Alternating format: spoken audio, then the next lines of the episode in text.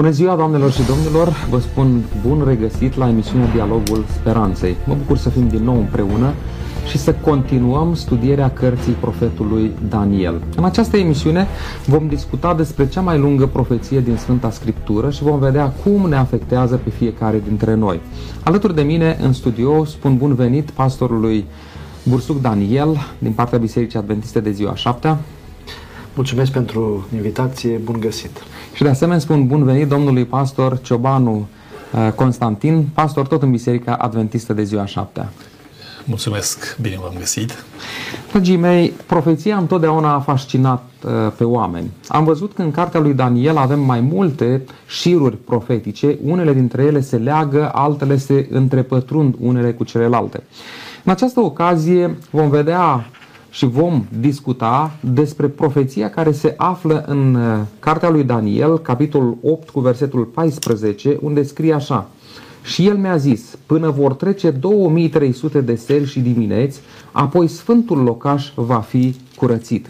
Aș vrea să vă întreb, domnule pastor uh, Daniel Bursuc, de ce este importantă această profeție?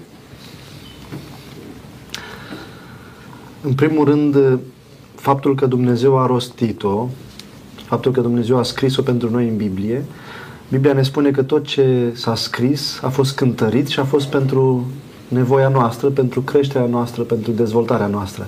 Deci faptul că Dumnezeu a rostit-o este primul argument pentru importanța ei. Dumnezeu nu scrie degeaba, nu rostește degeaba, totul are o semnătate, El încearcă să ne ajute, El încearcă să ne, să ne spună ceva, să ne transmită ceva. De ce, de ce este importantă profeția aceasta? În primul rând este o profeție unică. Au fost foarte multe profeții în Biblie, iar profețiile au rolul să arate că ceea ce spune Dumnezeu, ceea ce știe El, se împlinește și ar vrea să împărtășească cu noi, cu oamenii Lui, astfel încât atunci când se vor împlini profețiile să credem, să-L vedem ca un Dumnezeu puternic, să-L vedem ca un Dumnezeu care cunoaște viitorul și să-L vedem ca pe un Dumnezeu implicat în istoria și în viața noastră. Acestea sunt motivele pentru care cred că profeția aceasta este importantă. Iar unicitatea ei este specială. Nu este nicio profeție cu o perioadă atât de mare de timp. Deci nu avem, avem profeții de ani, de trei ani și jumătate, avem profeții de 70 de ani, avem profeții de 1260 de ani, care am studiat-o în emisiunea trecută. Dar această profeție acoperă o vreme foarte importantă. Iar dacă ne uităm în text, în Daniel capitolul 8 cu 26 ni se spune profeția aceasta privește vremurile sfârșitului. Noi credem că evenimentele care se desfășoară în jurul nostru au de-a face cu ideea de sfârșitul pământului, cu ideea de încheiere a istoriei și s-ar putea să descoperim când citim această profeție că Dumnezeu a avut ceva de spus pentru cei care vor trăi vremurile de sfârșit ale istoriei. Am înțeles. Domnule pastor Ciobanu, ce legătură are cu noi profeția aceasta? Când Mântuitorul uh, nostru, Domnul Iisus Hristos, a stat de vorbă cu femeia din Samaria, citim în Sfânta Evanghelie după Ioan la capitolul 4 cu versetul 22, uh, el uh, atrage atenția tuturor asupra modului în care el a învățat pe oameni mântuirea prin serviciile zilnice și anuale de la templu. E foarte interesant lucrul acesta Mântuirea doar așa se poate înțelege, aprofundându-ne în această parabolă dramatizată, o istorie a mântuirii prin imagini, care o descoperim acolo la sanctuarul, la templul iudaic. Dumnezeu ne învață modul în care noi putem înțelege tainele mântuirii. E o pedagogie divină foarte interesantă. Acolo se învață că Mesia, Domnul Hristos, este jertfa care trebuia să fie dată este marele preot al nostru și este judecătorul nostru care ne asigură dreptul de a moșteni viața veșnică. Și dacă în profeția aceasta Uh, din capitolul 8 sunt două animale domestice, uh, berbecele și țapul. Aceasta demonstrează că ele sunt luate de la serviciul din sanctuar, au o legătură cu problematica aceasta. E foarte interesant să vedem că cornul cel mic, despre care vorbește uh, Daniel capitolul 8, este o putere uzurpatoare care vrea să detroneze pe Domnul Hristos și să-și asigure, să-și aroge niște drepturi care nu se cuvin omului, privind uh, lucrarea lui de mare preot, privind lucrarea lui de mijlocitor, unicul care are uh, dreptul acesta și uh, spune că acest cormic face să înceteze necurmatul sau jertfa necurmată a Domnului Hristos. Vom vedea imediat despre ce este vorba, pentru că la serviciul de la, de la sanctuar erau două tipuri de slujiri. Slujirea zilnică, unde păcătosul venea cu uh, mielul și sângele vărsat uh, acorda iertare păcătosului, era transferat asupra sanctuarului și făcea importantă ca într-o zi, marea zi a ispășirii Yom Kippur, de la sfârșitul anului, ziua 10 a lunii a 7-a, Eh, marele preot, după o curățire prealabilă, intra în sanctuar și făcea curățire, adică nu doar iertare din timpul anului, dar și îndepărtarea păcatelor deasupra întregii tabere. Așa că înțelegem, de ce e importantă profeția aceasta, înțelegem că mântuirea este de plină în momentul în care are de-a face atât cu iertarea în dreptul nostru, cât și cu îndepărtarea păcatelor din viața noastră. Și vom vedea lucrul acesta în continuare. Am înțeles. Pentru că vorbim despre 2300 de seri și dimineți. Haideți să vedem ce înseamnă în profeție perioada aceasta. 2300 de seri și dimineți. Domnule pastor uh, Daniel Bursuc? Doream să mai așez un, uh, un, uh, un pilon înainte să intrăm exact în 2300 de seri și dimineți. Să ne gândim puțin și la cel care trăiește și primește această viziune. El unde se află? El se află într-o robie, ce se află, care este starea lui spirituală sau cum înțelege el starea poporului lui, care avea o misiune specială, era un popor spiritual, un popor cu o misiune aparte și el este dus în robie, el înțelege din, din carte că robia ce însemna. De ce era poporul dus în robie? Profețiile spuneau, dacă te vei depărta de Dumnezeu, dacă nu vei asculta de El, dacă păcatele tale vor vor continua să arate idolatrie, depărtare de Dumnezeu, atunci vei merge în robie. În contextul acesta, gândiți-vă că Dumnezeu îi dă această profeție. El era deja din, de câțiva ani buni, de peste 50 ceva de ani uh, în robia babiloniană. El citise în profetul Ieremia care spunea că uh, timpul pedepsei, timpul profeției pentru starea lor în Babilon avea să fie de 70 de ani și într-un fel era o măcinare, era un răspuns. Noi am păcătuit, am fost duși în robie, avem nevoie de profeție care ne spune ne vom întoarce, se va termina robia aceasta, avem nevoie de pocăință, cum se, cum se menționa, ca să înțelegem de ce suntem pedepsiți, de ce trecem prin această experiență. Iar imaginea aceasta pe care o primește în viziune, aceasta este tocmai imaginea, cum s-a menționat, imaginea templului unde avea loc curățirea, unde avea loc iertarea, unde avea loc judecata, unde avea loc refacerea, în care Dumnezeu spunea că indiferent s-a greșit, Dumnezeu are un plan are ceva de spus pentru refacere. Nu abandonează, el vrea să meargă înainte cu omul. Asta probabil că era în mintea acestui profet atunci când a primit această, această profeție și uh, această a treia viziune, este a treia mare viziune care se întâmplă în, în, în demersul lui sau în raportul lui cu, cu trăirile lui, cu poporul lui, cu Dumnezeu. Prima viziune este la, în capitolul 2 despre despre o popoare care este dată lui Nebucadnețar, dar tălmăcită de el. A doua viziune este capitolul 7, unde avem animale sălbatice, arătând ferocitatea puterilor istorice și cum se raportează unele la altele. Iar în capitolul 8, unde este această 2300 de seri și dimineți, avem animale domestice. Nu mai sunt animale feroce, animale domestice. Așa cum am spus în, în emisiunea anterioară, în capitolul 7, Uh, ideea este de, uh, de o prezentare a elementelor istorice, de o desfășurare a evenimentelor istorice, a împărățiilor, a felului cum aveau să se succeadă. Aici este o prezentare în raport cu trăirea lui sufletească ca popor ca popor ales, ca, ca omul spiritual. Și aici Dumnezeu îi spune despre aceste puteri care nu aveau să se manifeste, manifeste atât de feroce, să spunem, cum au fost în istorie, ci aici sunt mai domestice, arătând într-un fel că se mai diminuează din punct de vedere al istoriei față de poporul evreu.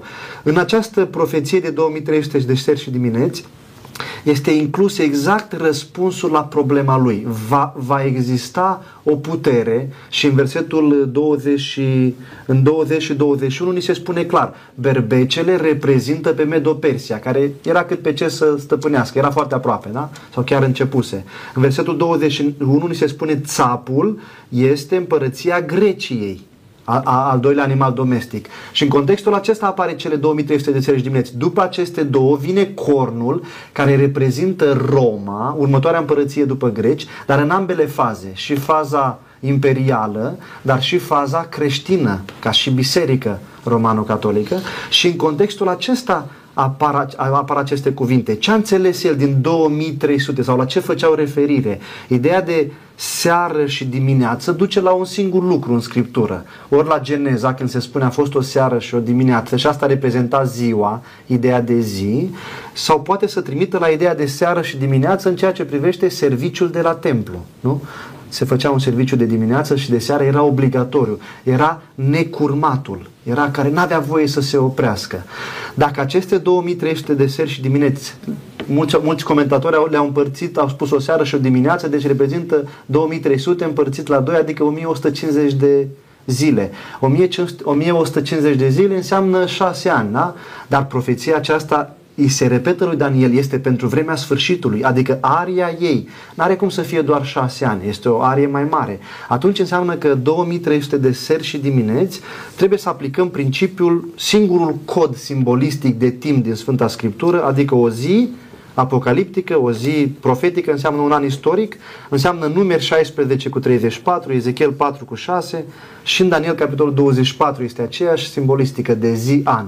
Deci acești 2300 de seri și dimineți trebuie să aibă de-a face cu a, împărăția care va apărea după Grecia, da? și care are de-a face cu o perioadă de timp care duce până la vremea sfârșitului. Acestea sunt câteva lucruri generale despre 2300 de seri și dimineți. Am înțeles. Mulțumesc. Domnule pastor Constantin Ciobanu, când începe timpul acestei profeții? Pentru că dacă ne uităm în Sfânta Scriptură, oarecum în capitolul 9 se revine asupra acestei profeții și ni se spune că perioada aceasta lungă va fi împărțită în mai multe perioade. Haideți să vedem dacă reușim să găsim startul când începe, când încep cei 2300 de ani? Uh, aș vrea să mai subliniez un lucru și anume, cum spunea colegul meu, că sunt 2300 de ani și nu de zile, pentru că versetul 17 și 27 din capitol atrag atenția că această profeție privește vremea sfârșitului, deci nu șase ani cât împlineau cele 2300 de seri și dimineți, că se întâmpla recent, peste șase ani, dar nu s-a întâmplat nimic peste șase ani. Deci spune că privește vremea sfârșitului, niște vremuri îndepărtate. E foarte interesant lucrul acesta. Și aș mai adăuga ceva la principiul zi-an. Vedeți, Uh, despre Domnul Hristos se spune, zice, Duhul Domnului este peste mine, profeție din uh, Isaia, m-a uns să uh, vestesc un an de răzbuna, o zi de răzbunare a Domnului, un an de, de milostivire. Deci anul, comparativ cu ziua, e același lucru, deci principiul zi an foarte interesant. Și apoi în Leviticul uh, citim despre uh, anul jubiliar, adică trec șapte ani, da? și în al șaptelea an este uh, momentul bucuriei și apoi uh, din șapte ori șapte ani, la al 50-lea an, este bucuria uh, eliberării robilor, uh, foarte interesant, zice un an sabatic, nu un an literal. Și apoi principiul acesta de zi an a fost recunoscut de uh, atât de gânditorii evrei, cât și de uh, alții savanți, de exemplu cei din Evul Mediu și Gaussen și alții putem aminti, care au uh, rămas fidele acestui principiu, verificat de timp că e vorba de fapt de... de... Și interesant, versetul 14 arată că problema celor 2300 de seri și dimineți fixează timpul de plecare în profeție. Zice, până vor trece 2300 de seri și dimineți. Sfântul Locaș va fi curățit. Adică aminteam de ziua Iom Kippur, când Marele Preot aducea curățire, absolvire de păcate pentru toată tabăra. Era o bucurie imensă. De fapt, cea mai importantă zi din anul iudaic, aceasta era, Yom Kippur, ei se salutau cu salutul acesta frumos, să te bucuri de chipură, adică să te bucuri de iertare, să te bucuri de o judecată în dreptul tău. Și atunci întrebarea dumneavoastră vine foarte bine și ne ajută să înțelegem anul de plecare. Vreau să vă spun că Daniel 9 cu 25 dă anul de plecare în profeție. Și ce spune? Să știi dar și să înțelegi că de la darea poruncii pentru zidirea din nou a Ierusalimului până la unsul, la Mesia, la cărmuitorul vor trece șapte săptămâni, 62 de săptămâni, se va întâmpla ceva în timpul acesta și așa mai departe. Vreau puțin să privim un aspect, și anume, s-au dat trei decrete pentru rezidirea Ierusalimului. Primul decret de Cirus în 538, apoi al doilea de Darius, nu Darius uh, Medul, ci Darius uh, fiul lui Histas, pe Darius cel Mare, de care amintește și Eminescu în scrisoarea a treia, da? Uh, în 519 și decretul lui Artaxerxe în 457. E foarte interesant că toate cele decrete uh, adună elementele pentru un singur decret. Că decretul lui Cir a fost cu privire la repatrierea evreilor, decretul lui Darius confirmă că a fost dat acel decret, dar decretul lui Artaxerxe scoate în evidență faptul că împăratul decretează și îl trimite, îl împuternicește pe Ezra, mare cărturar în legea Dumnezeului său, să meargă în Ierusalim, să zidească cetatea și să pună în rânduială serviciile de la templu și toată uh, această administrație politico-religioasă numai prin decretul lui Artarsese se întâmplă. Și atunci uh, conform uh, a ceea ce citim în uh, cartea profetului uh, Iezra, în capitolul 6 cu 14, se dă pornirea și se spune așa în anul al șaptelea al împăratului Artaxerxe. Și când privim în istorie că Artaxerxe și-a început domnia în 465, cu șapte ani, în al șaptelea an, cădem exact pe anul 457. Deci de atunci, și e interesant că în insulele Elefantine s-a descoperit acest decret care arată că, de fapt, anul de plecare în profeție acesta este 457. Unii au încercat să susțină ideea că anul 444 nu are nicio relevanță anul 444 în profeție pentru că profeția din Ezra spune clar, în al șaptelea an al uh, profeției lui Ezra, al domniei împăratului uh, Ahasveros, uh, s-a dat decretul acesta de reconfigurare și de repornire în activitatea de reconstruire a poporului evreu. Nu știu dacă am aici și v-aș ruga pe dumneavoastră dacă ați vrea să arătați puțin cele 2300 de zile își au anul, eu doar fixez de ceea ce am spus. Haideți că o să țin eu o foaie da. la cameră dacă se poate focaliza. De cele 2300 de zile ani, da, își au plecarea în anul 457 înainte de Hristos, așa cum am spus prin decretul împăratului Artaxerxe Longimanus sau Artaxerxe Mână Lungă, cum se traduce, da? 490 de ani pentru poporul tău, spune Dumnezeul lui Daniel, și din 457 ajungem până în anul 26, aici nu avem, dar vom avea în altă schemă. Foarte interesant, ar fi ilogic dacă nu erau zi ani, șapte ani înseamnă șapte ori șapte, 49 de zile, să spunem. Nu s-a întâmplat nimic după 49 de zile. Așa că, dacă calculăm principiul zi-an, că e vorba de ani, ajungem cu 69 de ani până în anul 30 și 27 da, avem aici, da, în anul 27, când cei uh, 490 de ani își găsesc uh, împlinirea da, în anul 27 după Domnul Hristos. Deci din anul 457, când s-a dat decretul, da, avem șapte uh, ani și apoi 69 de ani, adică 63, 60 uh, 2, 62 de ani, 62 plus 7, 69 și ajungem în anul 26. De ce în anul 26? Pentru că istoria nu trece prin anul 0.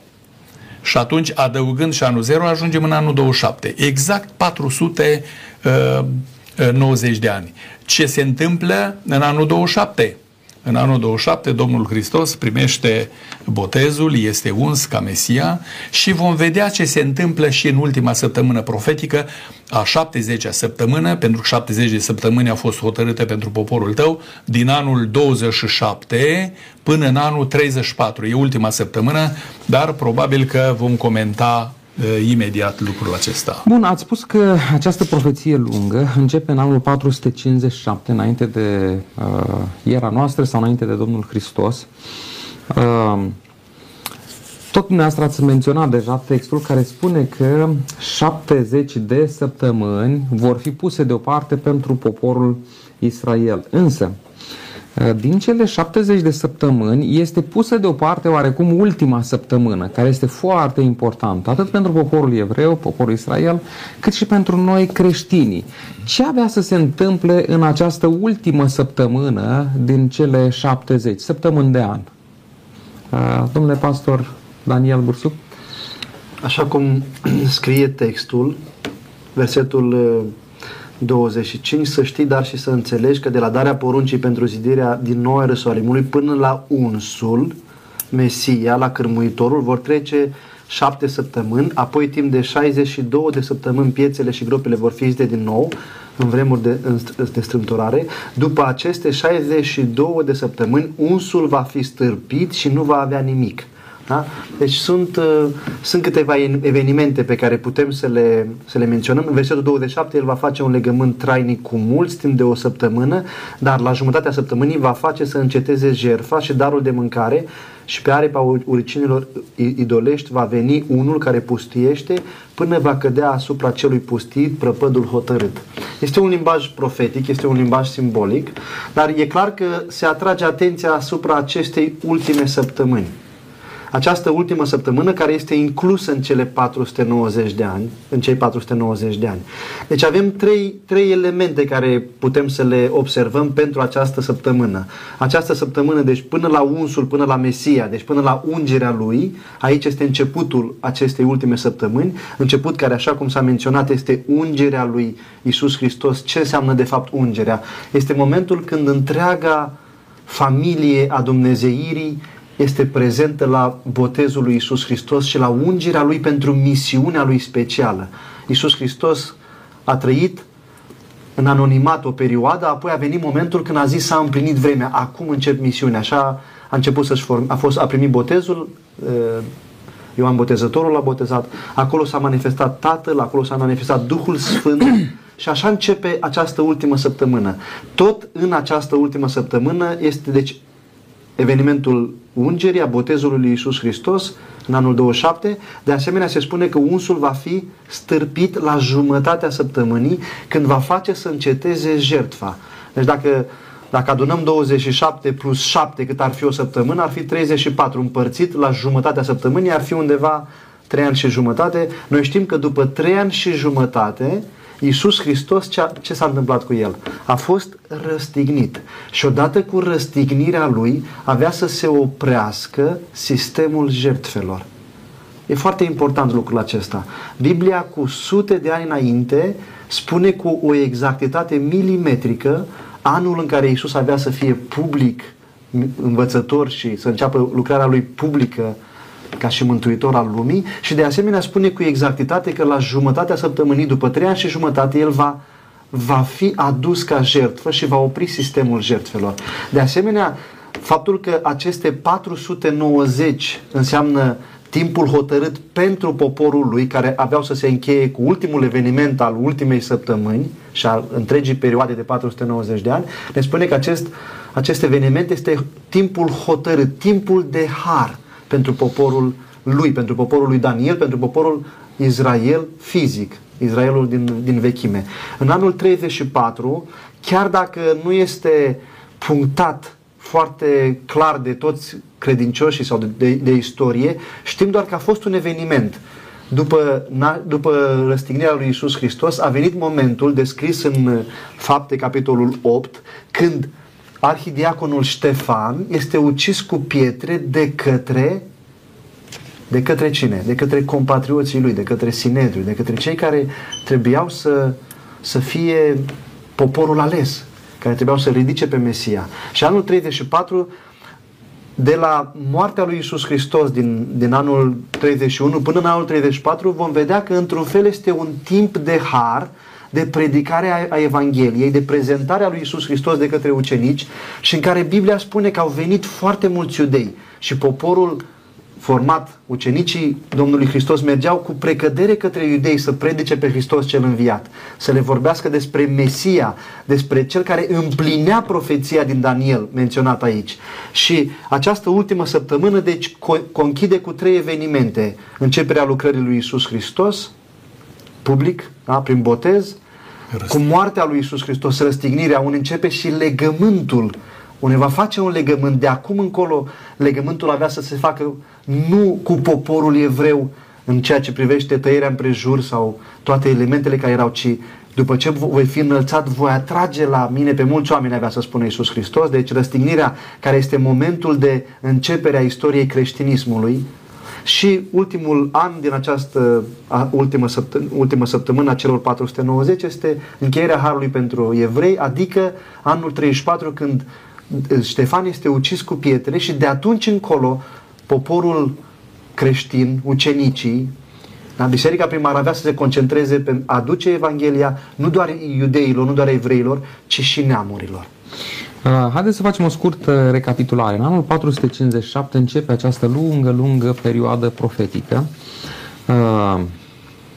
Uh, 70 de săptămâni înmulțit cu 7 înseamnă 490 de ani, însă profeția spune că ultima săptămână este semnificativă din cele 70, pentru că la începutul acestor 7 ani, o săptămână înseamnă 7 zile, respectiv 7 ani calendaristici, la începutul acestei perioade, Mântuitorul Iisus Hristos avea să-și înceapă lucrarea până la unsul Mesia. Atunci va fi descoperit Mântuitorul ca fiind unsul, trimisul lui Dumnezeu pentru mântuirea noastră.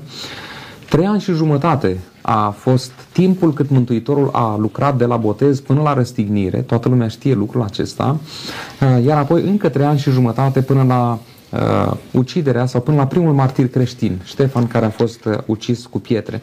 Dragii mei, până acum este uimitor cât de clară este profeția aceasta.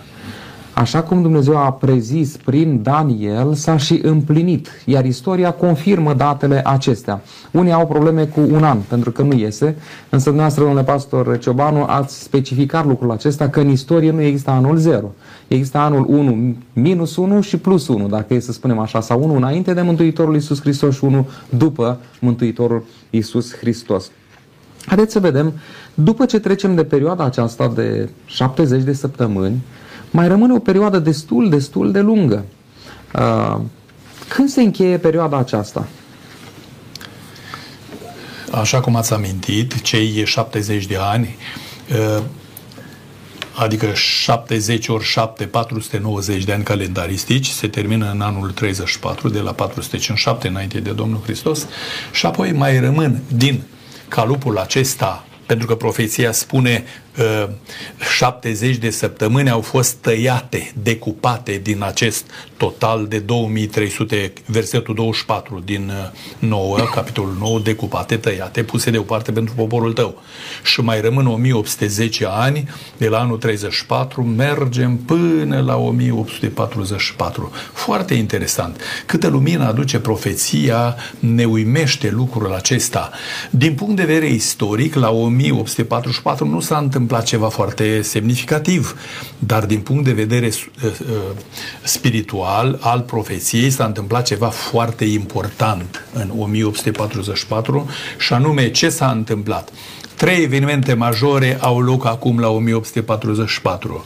Primul eveniment care are loc la 1844 este vorba de uh, în, începutul curățirii sanctuarului ceresc, prin lucrarea Domnului Hristos ca mare preot, deci începe ziua Mare Zi Iom Chipur, că de fapt Daniel 8 asta atrage atenția la Levitic 16, unde marele preot aduce nu doar iertare, ci și curățirea, îndepărtarea păcatelor, expierelor. Ei, începe se termin 2300 de ani, la 1144 începe judecata Uh, de cercetare, ce înseamnă lucrul acesta? Dumnezeu demonstrează întregului univers cine este îndreptățit să aibă parte de viața veșnică și cine nu. Deci o judecată uh, pre, uh, spunem noi, alabilă pentru uh, judecata finală, pentru judecata executorie. Știți că judecata trece prin mai multe faze. Este faza de analiză, este faza de cercetare a actelor și apoi, în final, este faza executorie.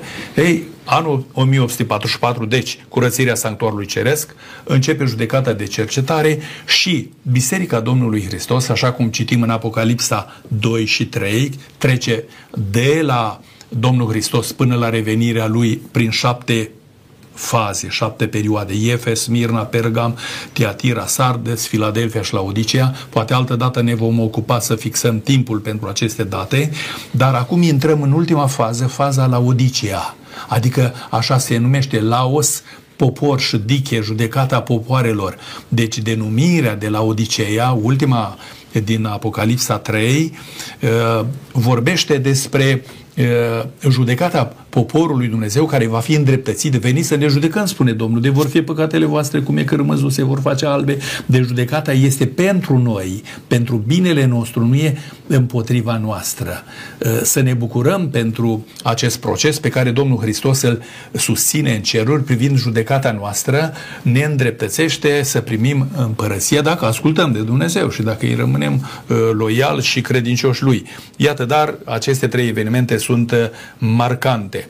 Dar uh, am vrut să mă întorc puțin în versetul 26 și spunea colegul meu, zice uh, unele evenimente care sunt cuprinse aici este vorba de distrugerea Ierusalimului, sfârșitul Sfântului Locaș și a cetății ca printr-un potop, E hotărât că războiul va ținea până la sfârșit și împreună cu el și pustirile.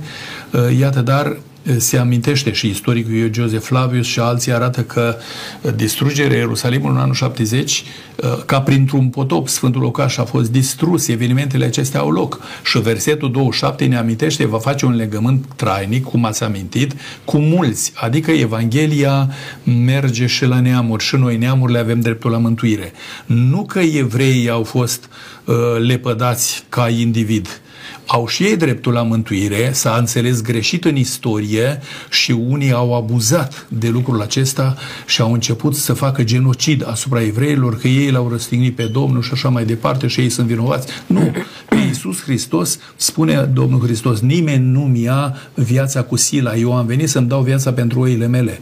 Deci, dacă El a murit, pentru salvarea noastră și evrei ca națiune nu mai au drept favorizat, dar toate neamurile, spune Pavel, uh, se face în butuc loc ca și uh, această ramură, care sunt neamurile, să primească bunătățile din altoi.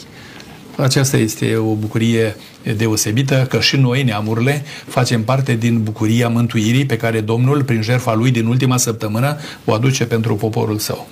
Domnule pastor Daniel Bursuc. Eu vreau să să, să continuăm această frumoasă discuție profetică. Și anume să adaug Uitați ce frumos îi spune Daniel când primește viziunea aceasta și el înțelege că e o, o viziune de lungă durată care bate mult peste șase ani sau peste o perioadă scurtă, deja el înțelesese că aveau să fie mai multe puteri care vor stăpâni. S-a spus clar că după Babilon vine Medopersia, va veni Grecia, da?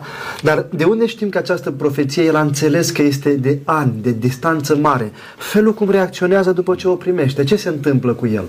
Versetul 27 ne spune Eu, Daniel, am stat leșinat, bonlav mai multe zile, apoi m-am scuturat și mi-am văzut uh, de treburile care le aveam de făcut. Adică el a înțeles că e o perioadă lungă. El se frământa pentru poporul lui. Trebuiau să treacă 70 de ani așa spunea Eremia, și să scape de robie. Și acum vine o profeție și îi spune că va fi 2300 de seri și dimineți, o distanță lungă. Și de două ori se amintește, versetul 17, Fiul omului, vedenia privește vremea sfârșitului. Versetul 26, iar vedenia cu serile și diminețile de care a fost vorba este adevărată, adică nu e doar o imaginație. Tu pecetluiește vedenia aceasta ce este cu privire la niște vremuri îndepărtate, spune. Deci el a înțeles. Și apoi, uitați-vă la ce se întâmplă în demersul lui. El se duce și înțelege, domnule, înseamnă că poporul a păcătuit, uite aici se vorbește de jerfă, de...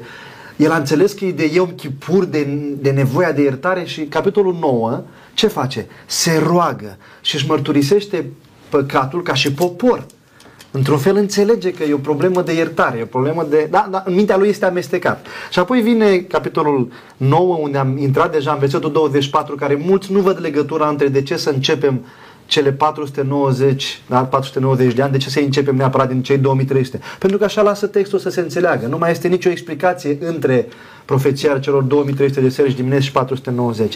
Și acum vreau să fac legătura cu, cu ceea ce dar cum de ne ducem atât de departe? De ce anul 1844? De ce spunem cu atâta exactitate a început ceva? A fost un eveniment, o judecată, un mod de a vedea. Pentru că asta spune istoria. N-am inventat noi lucrurile acestea. Noi nici măcar n-am trăit evenimentele acestea.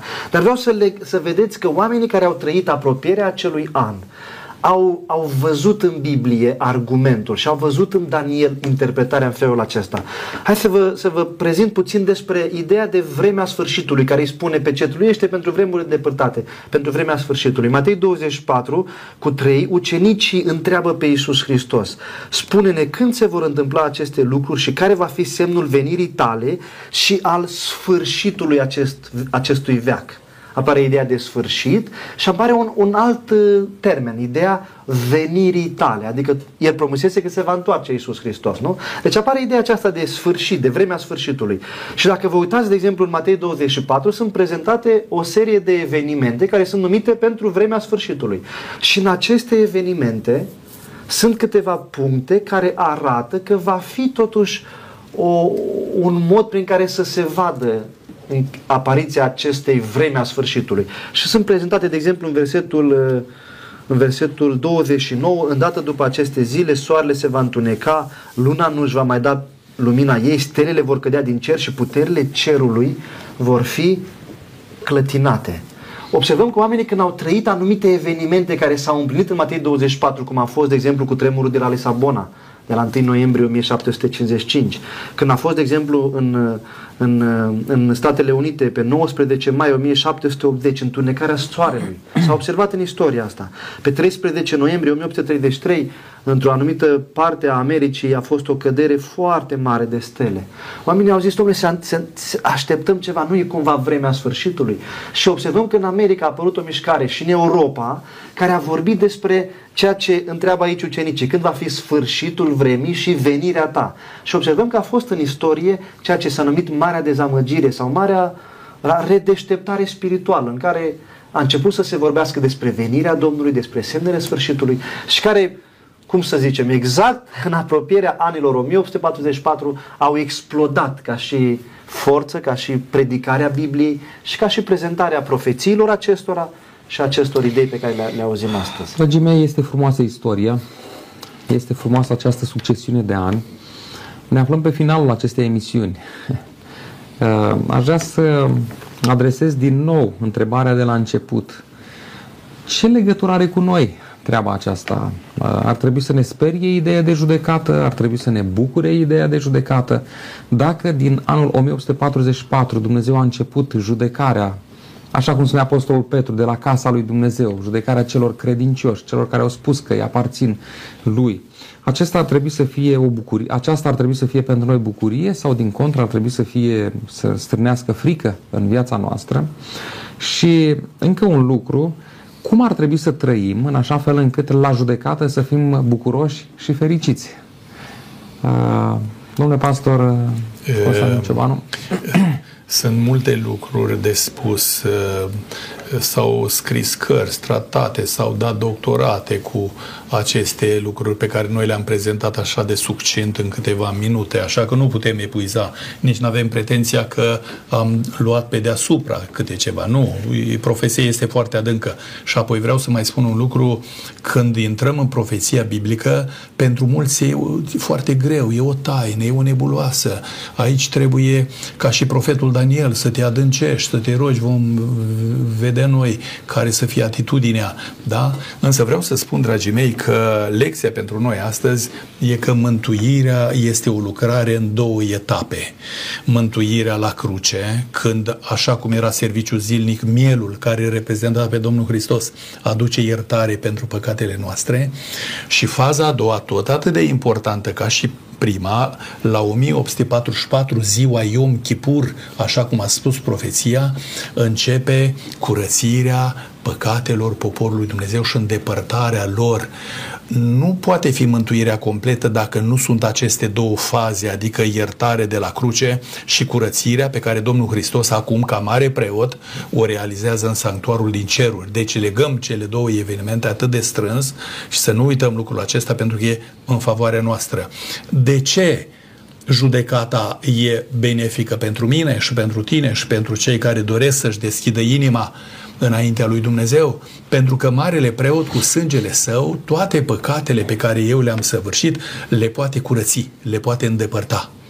Dar dacă eu nu vin cu păcatele mele și nu mă cercetez și sfidez darul mântuirii, atunci Dumnezeu, cu toate că vrea să mă mântuiască, dar dacă eu zăgăzuiesc și pun obstacole în care lucrării lui, el nu mai poate face nimic în dreptul meu. Așa că mare atenție cum ne raportăm la această invitație a lui Dumnezeu pentru judecata care acum se desfășoară în ceruri ca mare zi Iom Kippur în beneficiul nostru și așa cum am spus, îl va îndreptăți pe Dumnezeu să arate că cei mântuiți au dreptul să locuiască acolo pentru că au venit cu păcatele lor înainte la judecată. Sfântul Pavel spune păcatele unora vin înainte la judecată, adică acum în faza de cercetare, dar ale altora vin mai pe urmă, vin când harul este închis. Potrivit decretului din Apocalipsa 22, când nu va mai fi har și atunci noi să beneficiem de harul acesta al judecății de cercetare, când Domnul Hristos cu sângele Lui ne așteaptă în sanctuarul din ceruri să aducă ispășire, curățire și vindecare. Un sigur lucru aș mai aminti, și anume, Daniel capitolul 7 îl prezintă pe Mesia, cel de origine împărătească, vine să primească împărăția. Bucurie. Extraordinar. Capitolul 8, Mesia ca mare preot adică cel înveșmântat cu veșmintele din ziua de Yom Kippur. Și capitolul 9, Mesia, este victima, mielul care ridică păcatele lumii, care moare în locul meu și în locul tău și în locul nostru. În gândirea iudaică lucrurile merg invers. Vedeți că evreii scriu de la dreapta la stânga deci și gândirea lor așa este. Și atunci luăm evenimentele în mod invers. Adică melul ridică păcatele lumii, capitolul 9, se derulează, ă, pledează el în favoarea noastră la judecată, capitolul 8, și în final anunță împărăția lui când va veni, așa cum citim și spunem și recitim în rugăciunea dumnească vie împărăția ta. Vrem ca împărățiile lumii, războaiele, durerile, necazurile să se termine și profeție din Daniel capitolul 2, când piatra care îl reprezintă pe Hristos va umple pământul, să ne primească și pe noi ca uh, elemente consacrate și beneficiare ai împărăției lui Dumnezeu. Domnule pastor Daniel Bursuc, suntem chiar pe finalul acestei uh, emisiuni. Care este lecția cu care ar trebui să rămânem din uh, această lungă perioadă profetică? A, aș vrea să citez din explicațiile profesorului Florin Leiu. Viața noastră se numără și ea cu ani. Nu, în niciun caz cu sutele, dar oricum cu zecele de ani.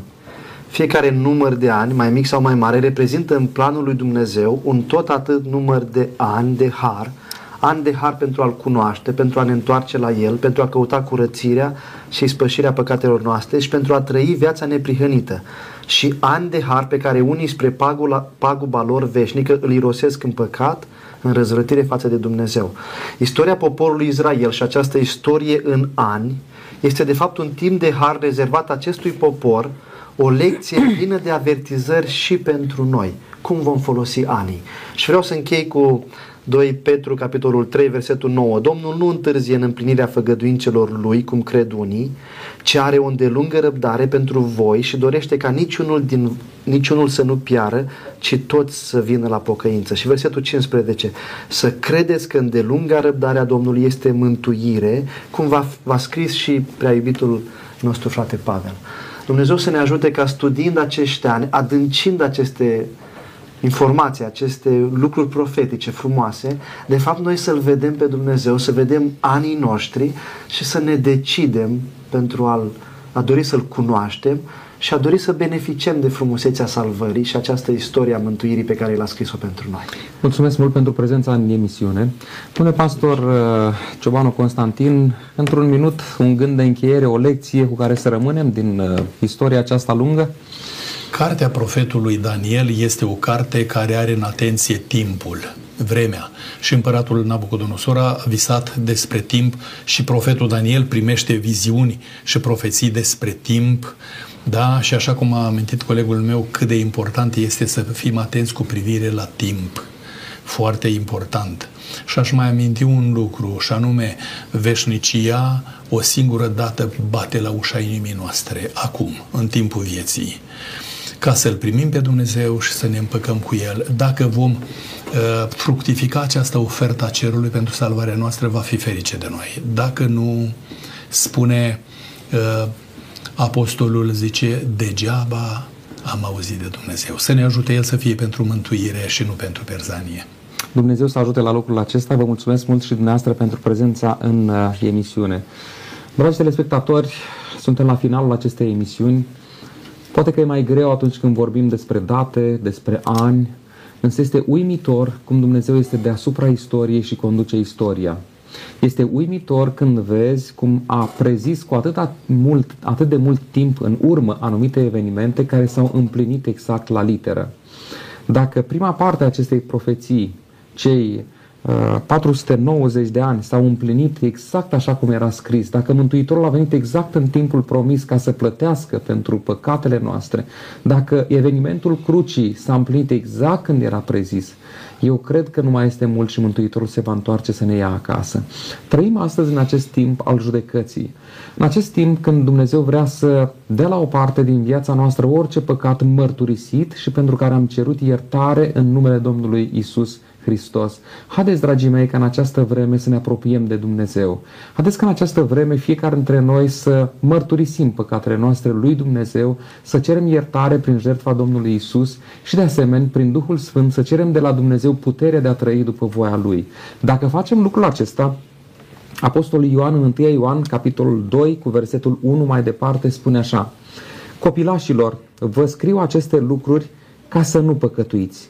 Dar dacă cineva a păcătuit, avem la Tatăl un mijlocitor, pe Iisus Hristos cel neprihănit. El este jertfa de ispășire pentru păcatele noastre și nu numai pentru ale noastre, ci pentru ale întregii lumi. Și prin aceasta știm că îl cunoaștem, dacă păzim poruncile lui. Vă invit, dragi telespectatori, să-L iubiți pe Dumnezeu, să împliniți voia Lui, pentru ca Mântuitorul Iisus Hristos, Cel care este judecător, să ne fie și mijlocitor și în felul acesta vom trece cu bine de judecată, iar în veșnicie vom fi împreună cu Tatăl nostru cel Ceresc, cu Dumnezeu. Până data viitoare, Dumnezeu să ne binecuvânteze. La revedere!